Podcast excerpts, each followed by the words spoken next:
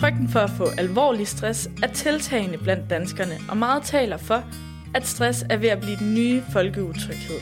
Særligt hos yngre kvinder. Det viser Trygfondens seneste tryghedsmåling fra 2021. Men hvorfor vokser vores frygt for stress? Hvad giver os stress? Og hvordan passer vi på vores mentale sundhed i en verden fyldt med forventninger til, hvad vi skal præstere, hvem vi skal være og hvordan vi skal være det? Det er bare nogle af de spørgsmål, som vi stiller i den her episode af Aarhus Lytter Er du tryg? Du lytter lige nu til den første episode af to, der handler om stress. For stress gør flere og flere danskere utrygge.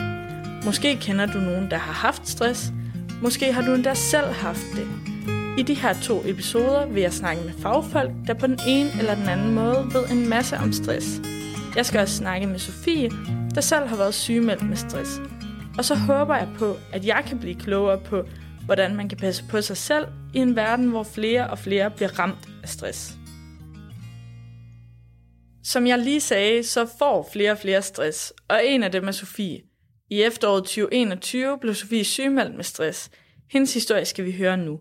Vi begynder historien, da Sofie mærker de første symptomer, kort tid efter, at hun har afleveret sit speciale på Aarhus Universitet. Jamen, øh, lige inden jeg blev sygemeldt med stress, der var jeg øh, faktisk lige blevet færdiguddannet. Jeg havde, øh, jamen, jeg havde, jeg havde afleveret mit special, var det halvandet måned inden, eller sådan et eller andet. Og øh, var sådan lidt delt. Altså på den ene side var jeg mega glad for, at nu er jeg færdiguddannet, var jeg skulle ud og have et job, og så på den anden side, så bliver man også lidt ramt af, af en krise. Det gør jeg i hvert fald lidt der med, okay, nu er jeg faktisk færdiguddannet. For første gang i mit liv er der ikke en specifik plan. Nu skal jeg bare ud og være på arbejdsmarkedet. Jeg vil ikke sige, at jeg tidligere har oplevet at være stresset over en længere periode. Jeg tror, at øh, de fleste personer går igennem tider, hvor de føler sig måske lidt mere presset, altså for eksempel i forbindelse med eksamensperioder, også mens jeg sad og skrev speciale. Øh, jeg havde sådan lidt mærkeligt specialeforløb, så jeg endte med at skulle skrive med speciale på seks uger. Det var da enormt presset, men det er jo ikke fordi, at, at jeg vil sige, at jeg var stresset, i hvert fald ikke efter rent faktisk at have oplevet at være syg med stress så ved jeg godt, alt, hvad jeg har oplevet op til det, det har bare været, at jeg har været presset. Det har ikke været stress. Og jeg har haft en idé om, at folk, der havde stress, det var sådan folk, der havde direktørstillinger, eller havde fem børn derhjemme, mens de samtidig skulle sørge for at have et fuldtidsarbejde. Så jeg tror, jeg har haft, også lidt, været lidt snæversynet på, hvem jeg følte, der kunne gå ned med stress. Altså det var ikke alle, der kunne gøre det. Det var øh, en vis gruppe mennesker, der havde rigtig meget på programmet, der gjorde det. Ellers så gør almindelige mennesker det nok ikke. Når jeg tænker tilbage, så har jeg i lang tid ignoreret tegn på, at jeg måske egentlig var på vej ind i en, en sygemelding med stress. Altså, det er jo sådan noget, jeg brugte meget tid på under min sygemelding, på at sådan sidde og tænke tilbage, hvornår at jeg egentlig begyndte at lægge mærke til nogle ting. Og jeg tror faktisk næsten, at jeg skal nogle år tilbage rent faktisk. Øh, jeg havde også en lidt blandet studietid med, at jeg var startet på et tilvalg, som jeg ikke var helt vildt glad for at være på. Øh, og det pressede mig enormt meget, men jeg kunne ikke få lov til at skifte. Øh, og det der med at gå i et år, hvor du hver dag skal lave noget, du egentlig ikke er særlig glad for, det sætter selvfølgelig nogle spor i en psyke. Øh, så jeg tror, at kimen ligesom er blevet lagt til det der. Og så gennem årene, der er der ligesom bare blevet lagt lag på lag på lag ovenpå, hvor jeg bare er blevet ved med at ignorere det. Øh, og så til sidst, der eksploderede det jo bare. Når vi er stresset, frigøres to hormoner. Adrenalin kender vi måske fra det adrenalinkick, man får ved bungee-jump, skydiving eller dykning med hajer. Men det kommer altså også i helt almindelige hverdagssituationer, som for eksempel ved en mundtlig eksamen. Du kender måske følelsen af hjertebanken, svedige håndflader, tissetrang og sommerfugle i maven. Efter adrenalinet bliver endnu et hormon frigivet, nemlig kortisol. Kortisol mobiliserer kroppen og hjernen og hjælper dig med at yde det optimale, for eksempel at tænke klart eller løbe hurtigt. Men kortisol er også det, der kan give dig alvorlige stresssymptomer, hvis det bliver hængende for længe. Sofie fortæller om, hvordan der for hende var flere symptomer, som hun havde ignoreret i lang tid. Men jeg vil gerne blive klogere på de tanker og følelser, der gennemstrømmer os, når vi bliver ramt af stress, og hvordan den vestlige kultur og vores moderne samfundsstrukturer kan påvirke vores sind. Derfor tager jeg til EO for at besøge sovnepræst Gunilla Nygaard Knudsen og snakker med hende om hendes tanker om emnet. Næste stop, EO Kirke. Tak fordi jeg måtte komme herud i din præstebolig, Gunilla. Det øh, var super hyggeligt at komme her ud til EO og lidt ud på byen. En af de største utrygheder blandt danskerne, det er stress.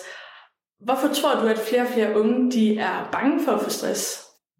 Altså, jeg, jeg tænker, at utrygheden over for at få stress må også være fordi, at man ser mange mennesker omkring sig få stress på den ene eller den anden måde. Det er jo både de unge, men også, de, også øh, man læser om det i medierne, og man ser det måske også hos forældre generelt ser, at, øh, at der er rigtig mange, som ikke kan klare presset, og derfor på en eller anden måde, forskellige måder, går ned på det. Og måske er der også en frygt for, om man kan håndtere det, og hvordan man skal håndtere det, hvis man så går hen og får stress er der måske også kommet nogle andre sådan, krav i hverdagen i forhold til, hvad man så ved måske vores bedsteforældres generation? Det tror jeg helt sikkert, der er. Altså jeg tror, at øh, en ting er at frygten for at få stress, noget andet er jo selvfølgelig det her store 1000 kroner spørgsmål. Hvorfor får så mange unge mennesker øh, stress, og hvorfor har de så ondt i livet? Og der er rigtig mange, der stiller sig det spørgsmål i dag. Er det værre end det var for øh, deres forældres generation, og også bedsteforældrenes generation. Og om det er det, det skal jeg jo ikke kunne sige. Og det ved jeg, det ved jeg som helt heller ikke, om der er nogen af os, der kan svare på. Men det vi jo bare kan konstatere, det er, at de, de unge har rigtig ondt i livet, og de har, har stress, og at den store forskel måske er, der er en teolog, der hedder Christian Jork her, der siger, at, at øh, vores forældre og bedsteforældres generation, de levede i øh, pligttiden. Og så man vidste altid, hvilke rammer og hvilke normer og værdier du skulle opfylde. Så der var altid en eller anden form for grænse. Når du nåede den grænse, så vidste du, at det var godt nok. Og de havde jo så på en eller anden måde måske også et behov for at blive sat fri fra det at få en eller anden form for udvikling af de ønsker, man selv har og drømmer om. Og det er man så blevet sat fri til, øh, især ved min forældres generation, med med selvudvikling og kunne vælge partner og job. Og der er mange ting, der blev sat frihed. Men den frihed, tænker jeg, for den næste generation, har jo så også betydet, at som Christian Jorgen siger, så er vi kommet ind i idealernes tid. Man ved ikke, hvornår noget er nok. Og hvornår skal du, så du bliver ved med bare at, at stræbe og stræbe og stræbe, for noget er aldrig nok. Og det er jo så flyttet ud i alle sfærer lige pludselig. Det er flyttet ud i kærlighedslivet, det er flyttet ud i karrieren, det er flyttet ud i, i ens eget liv. Og det allerstørste problem er, at det er dig selv, der har ansvaret for det. Fordi det er den, hvad skal man sige, det er den tidsånd, vi lever i fra, øh, fra moderniteten, og måske også særligt, fordi det, nu er det også blevet koblet sammen med sociale medier og kapitalismen samtidig. Men jeg har både ansvaret, at du kan blive lige, hvad du vil, for vi at vide. Og du skal bare drømme stort nok, så kan du godt blive det. Og hvis ikke jeg kan det, så er det samtidig også mig, der har ansvaret for ikke at have lykkes med det. Og det er jo selvfølgelig et, et enormt pres at leve under. Ja, fordi som du siger, så er der kommet et kæmpe ansvar med, at der er flere og flere muligheder. Hvad tænker du som teolog om, at mennesket lige pludselig har fået sådan et stort ansvar? Altså på den ene side kan man jo sige, så har det jo formentlig givet øh, rigtig mange mennesker muligheder for at gå efter nye drømme, nye ting i deres liv i forhold til at leve efter, det har man jo nok følt før, lidt snævre øh, forventninger for, hvordan man skulle leve sin tilværelse.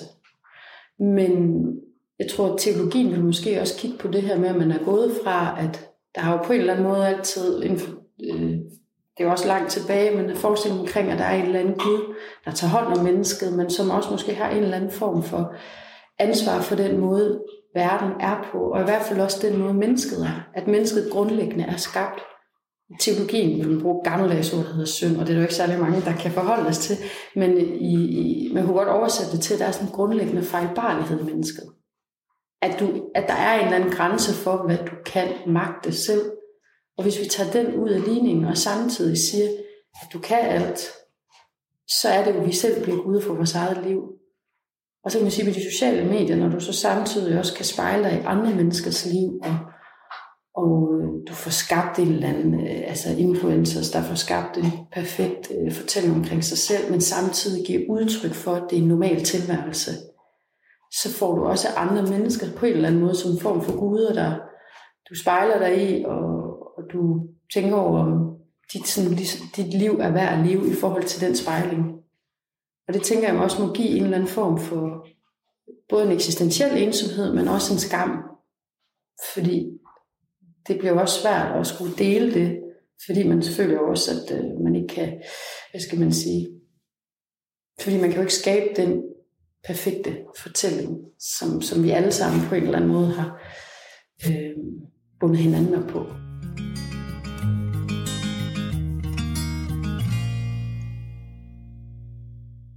Gunilla mener, at mennesker har fået et større ansvar for, hvordan vi former vores liv.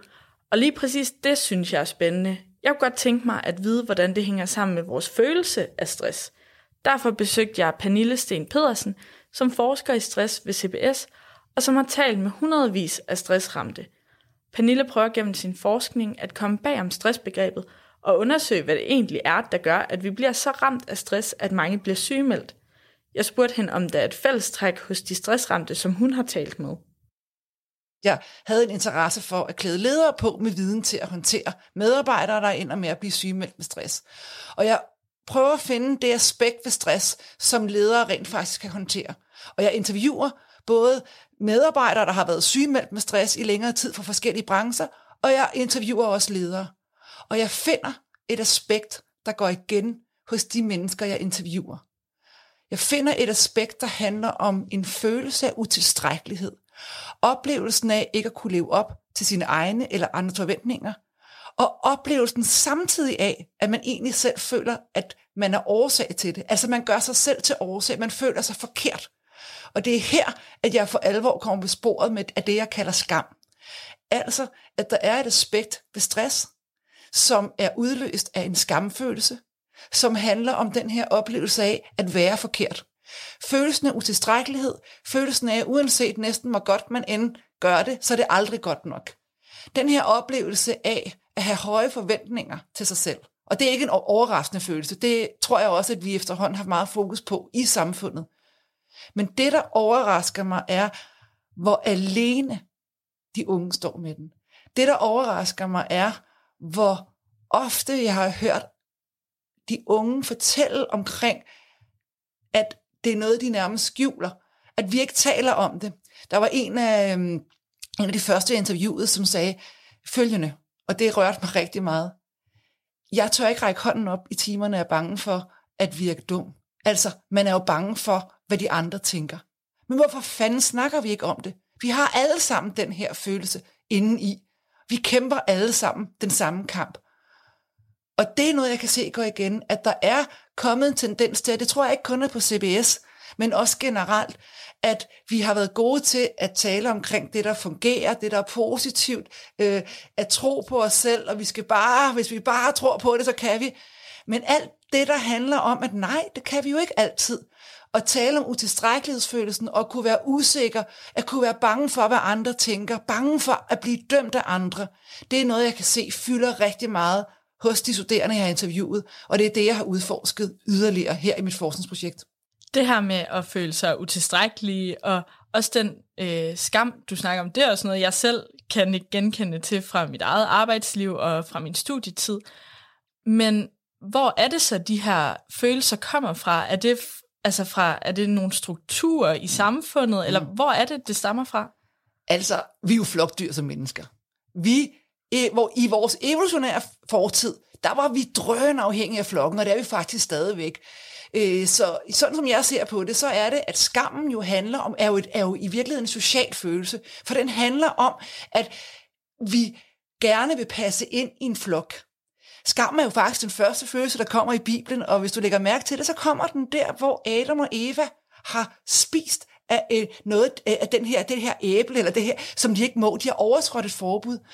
Og i vores evolutionære fortid, der er skammen også knyttet til den her flok, og den her øh, med, at hvis vi skal overleve, så skal vi også være værdige til den her flok. Vi skal, hvis man var han i flokken, skulle man ud og få byttet ind, og hunderne skulle passe på øh, flokken.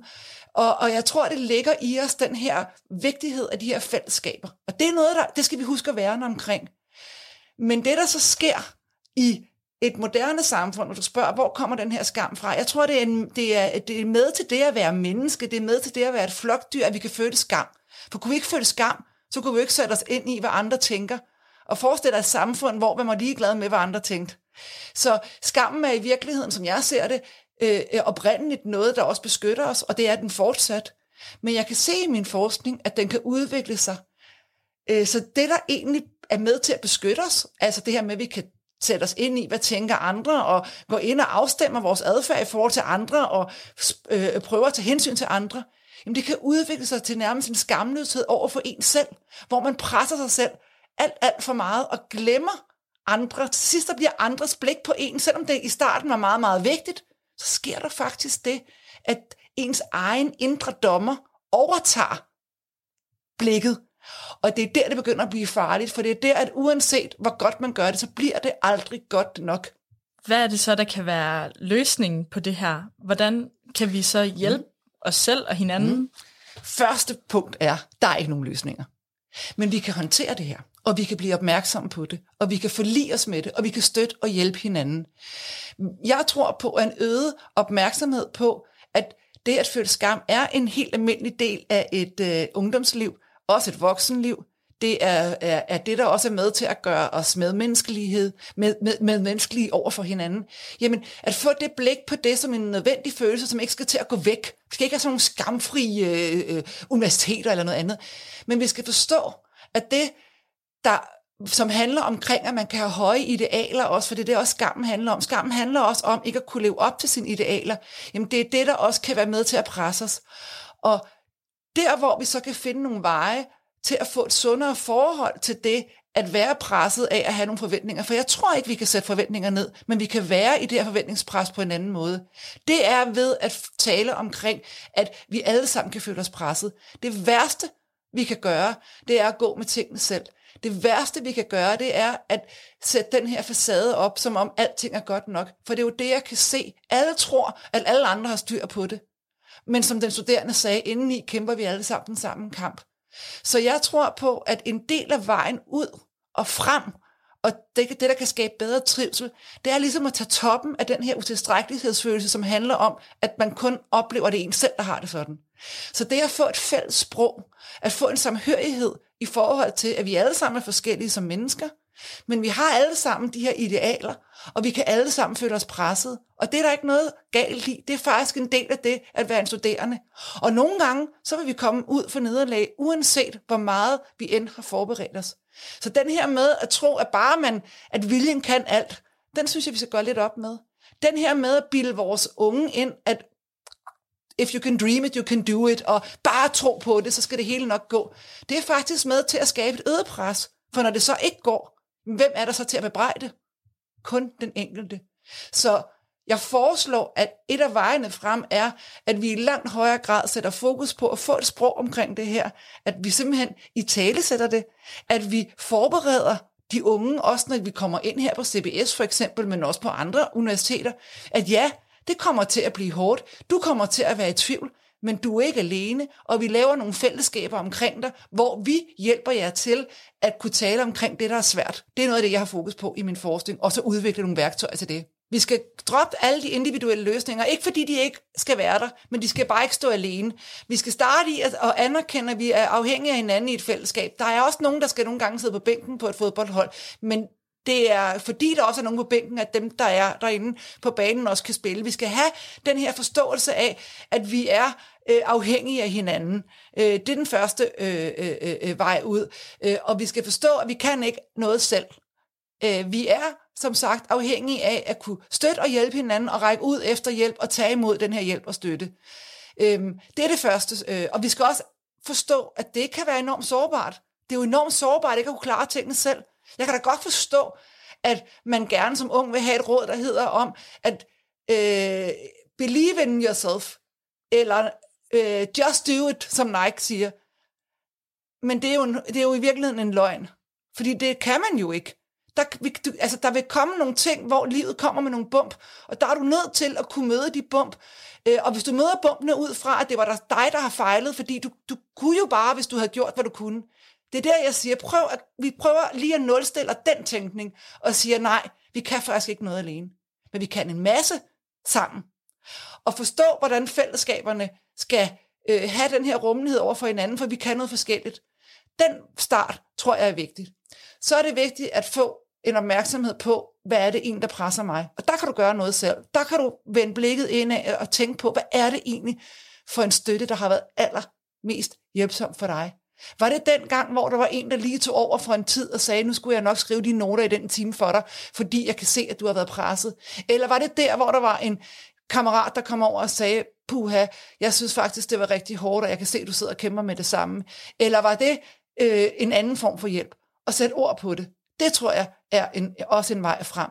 I forhold til den øh, ja, tryghedsmåling, som Trykfonden den har udgivet her i december 2021, den viser, at siden 2009 og så til i dag, der er øh, mængden af danskere, der er bange for at få stress, den er steget med 10 procent, og det er jo voldsomt på ja, kun de her 12 år. Hvad er det, altså hvorfor er vi mere bange for at få stress? Hvorfor tror du, at det er kommet til at fylde så meget mere i samfundet? Jamen stress er jo et blevet dagligdags sprog, kan man sige. Så selvfølgelig, hvis man ikke har talt så meget om tingene, så er det svært at være bange for det. Så det er sådan den helt banale ting. Øh, men jeg tror, at hvad er det egentlig, vi er bange for ved den her stress? Hvad er det ved stress, vi er bange for? Noget af det, jeg kan pege på i min forskning, er, at det handler om den her kontroltab. Den her angst for ikke at kunne kontrollere ens følelsesmæssige reaktioner. Og det er noget af det, der er kendetegnende ved stress. Øh, mange af dem, jeg har interviewet, som har haft alvorlig stress inde på livet, fortæller omkring ikke at kunne kende sig selv, ikke at kunne kende sine egne handlinger, ikke at kunne øh, øh, øh, øh, ja, genkende sig selv. Og det er enormt øh, problematisk. Det er, og det er noget af det, jeg tror, at folk kan være meget bange for. Bange for at komme til at blive en version af sig selv, som ikke bare man ikke kan kende, men også man ikke kan styre. Øhm, og så er stress, i al- alvorlig stress, er, jeg vil ikke ønske det for nogen mennesker at skulle opleve det. Jeg har ikke selv prøvet at have stress, men nu har jeg efterhånden fået interviewet over 100 mennesker, der har haft alvorlig stress inde på livet. Og det øh, har chokeret mig, hvor alvorligt og hvor gennemborende sjæleligt sådan en stress kan opleves. Livet vil give nogle bum undervejs, som vil have et stressansigt, men det betyder ikke, at det er den alvorlige stress. Og det er ikke, nu snakker jeg ikke omkring travlhed og stress, fordi det er klar over, at der er noget stress, der er positiv og får os til at præstere osv. Nu snakker jeg om, at der er velkommen tider, hvor livet kan føles enormt uoverskueligt. Og hvis vi forbereder os på, at det nok vil komme til at ske for mange af os, og ikke ser det som noget, der bliver så usædvanligt, men som hænger, hænger sammen med, at vi er et samfund, hvor vi har nogle høje idealer for os selv og for hinanden, og høje idealer om, hvordan vi skal præstere, og at det måske ikke er noget, som vi bare kan få væk, men faktisk er en del af det at være i et moderne samfund.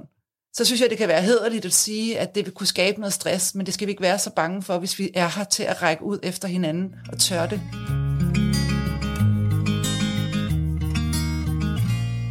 De råd fra Pernille kunne Sofie have haft glæde af, da hun var på vej ind i en stresssygemelding.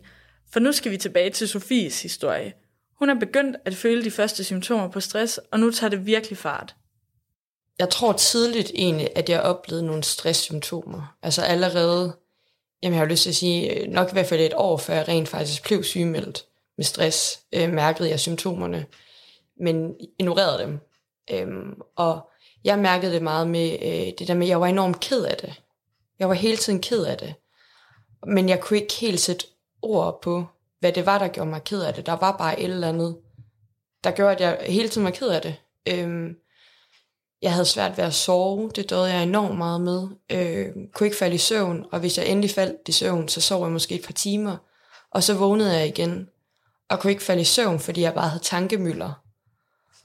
Øhm, og så havde jeg også sådan fysisk ondt i maven, altså jeg kunne bare mærke sådan en knude, der sad dernede, men igen, jeg, jeg ignorerede det, fordi jeg havde svært ved at, at finde ud af, hvorfor jeg havde det på den her måde. Altså jeg synes ikke, at jeg sådan kunne sige, at der var et eller andet specifikt, der gjorde, at, at det var endt sådan her. Øhm, så jeg ignorerede det bare, og var sådan, det er måske bare en, en periode, hvor jeg bare føler mig lidt ked af det. Altså det var også under, ja det har jo så været anden lockdown, at jeg ligesom begyndte at kunne mærke nogle af de der symptomer, og der har jeg nok bare tænkt, jamen det er der nok mange, der har det på den her måde, fordi altså, vi er i en lockdown, det hele er bare lidt træls så jeg tænkte ikke over, at det var noget sådan noget specielt egentlig.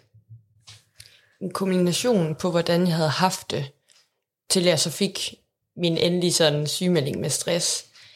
Øh, den skete i efteråret 2021. Og det var ret meget ud af det blå. Altså jeg havde lige afleveret mit special, og var jo vildt glad for, at det var overstået, og følte mig helt vildt klar til, at nu skulle jeg bare i gang med et arbejde. Men, men ret hurtigt, der blev jeg også grebet af den der panik, som jeg tror mange nyuddannede har med, ej, jeg skal have et job nu, ellers så får jeg jo ikke et. Og jeg havde jo hørt fra mange af mine venner, at det kunne altså være en lang, sej kamp at få det der arbejde, så jeg følte jo ikke, at jeg havde tid til at sådan lige tage en slapper, efter hvad jeg egentlig selv synes havde været et ekstremt intenst foråret, jeg har haft mig. Altså, det semester, hvor jeg skulle skrive mit special, der arbejdede jeg i stedet for. Men skulle egentlig også lige skrive special oveni, så det havde bare været en masse stressede, stressende måneder, jeg har haft mig egentlig. Øhm, men, øhm, men jeg havde jo lige sådan et måneds fri efter, at jeg havde været mit special, og der følte jeg, at nu havde jeg fået ladt øh, batterierne op igen, og nu er jeg klar til at komme ud på et arbejde. Så jeg fik en, øh, en virksomhedspraktik, jeg skulle starte i, øh, som jeg glædede mig enormt meget til. Og øh, allerede weekenden op til at skulle starte der om mandagen, der var der sådan en lille stemme, der begyndte at sådan sige til mig, er det for tidligt? Skulle jeg egentlig lige have haft lidt mere pause? Og set i øh, bagspejlet, så skulle jeg have lyttet til den stemme, men den valgte jeg også at ignorere.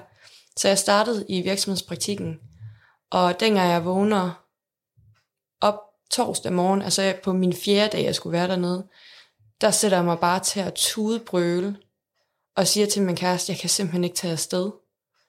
Og det var lidt den samme følelse, som jeg havde haft efteråret for inden. Jeg kunne ikke fortælle ham, hvad det var, der gjorde, at jeg ikke kunne tage afsted. Der var bare et eller andet inde i mig, der var fuldstændig sønderknust, så jeg kunne simpelthen ikke tage afsted. Og, øhm, og det var jo et kæmpe nederlag. Jeg var nødt til at ringe ned til, til dem på fjerde dagen og sige, ej, jeg er syg, så jeg kan ikke komme. Og så forsøgte jeg egentlig at sådan kontakte min læge, for jeg var sådan, okay, jeg, jeg blev nødt til at prøve at snakke med en eller anden om det her. Men der gik jo et par dage, før jeg kunne komme ned til hende. Så jeg skulle blive ved med at lyve mig syg nede i min virksomhedspraktik, og jeg havde det bare helvede til over det. Men jeg kunne også bare godt mærke, at altså, hvis jeg prøvede at presse mig selv afsted, det ville der simpelthen ikke komme noget godt ud af. Men jeg kommer jo så ind til lægen efter et par dage, og øh, bryder jo også bare sammen derinde. Øh, det var lige så snart, hun spurgte, jamen, øh, hvad er så problemet med dig? Så gav jeg mig bare til at græde. Øhm, og det tror jeg også at hun blev sådan en lille smule overrasket over, at jeg havde ikke engang noget at fortælle, hvad der var, der var galt, for jeg sad allerede tudbrølet.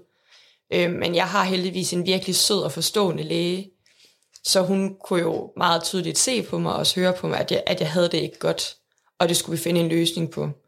Øhm, på det tidspunkt, der tror jeg egentlig ikke rigtigt, at jeg havde overvejet det der med en sygemelding. Og jeg tror heller ikke sådan stress som sådan egentlig var faldet mig ind, at, at det var måske det, der var problemet. Men dengang hun så sagde til mig, det lyder på dig som om, at du måske har stress, øh, der var der måske nogle brækker, der sådan faldt lidt på plads på mig, sådan, okay, ja, det, det kan måske egentlig godt være, det er det.